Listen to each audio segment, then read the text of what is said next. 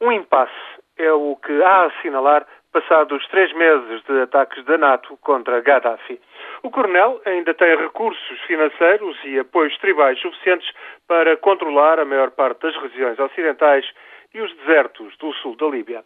Os rebeldes, por sua vez, continuam sem programa político definido e acantonados na região leste, na Cirenaica. Da sua capital, de Benghazi, queixam-se de falta de apoio diplomático, de escassez de dinheiro. Temos, portanto, um impasse muito óbvio.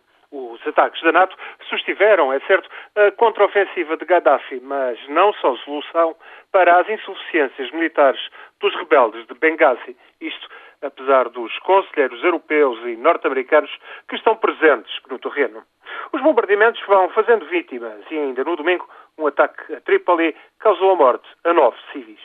A maior parte dos ataques são justificados pela necessidade de destruir centros militares de controlo e comando. São ações, no entanto, que ultrapassam o mandato do Conselho de Segurança das Nações Unidas, que referia expressamente a proteção de populações civis e a imposição de um cessar-fogo. São operações que visam claramente o derrubo de Gaddafi e poucos querem comprometer com isso.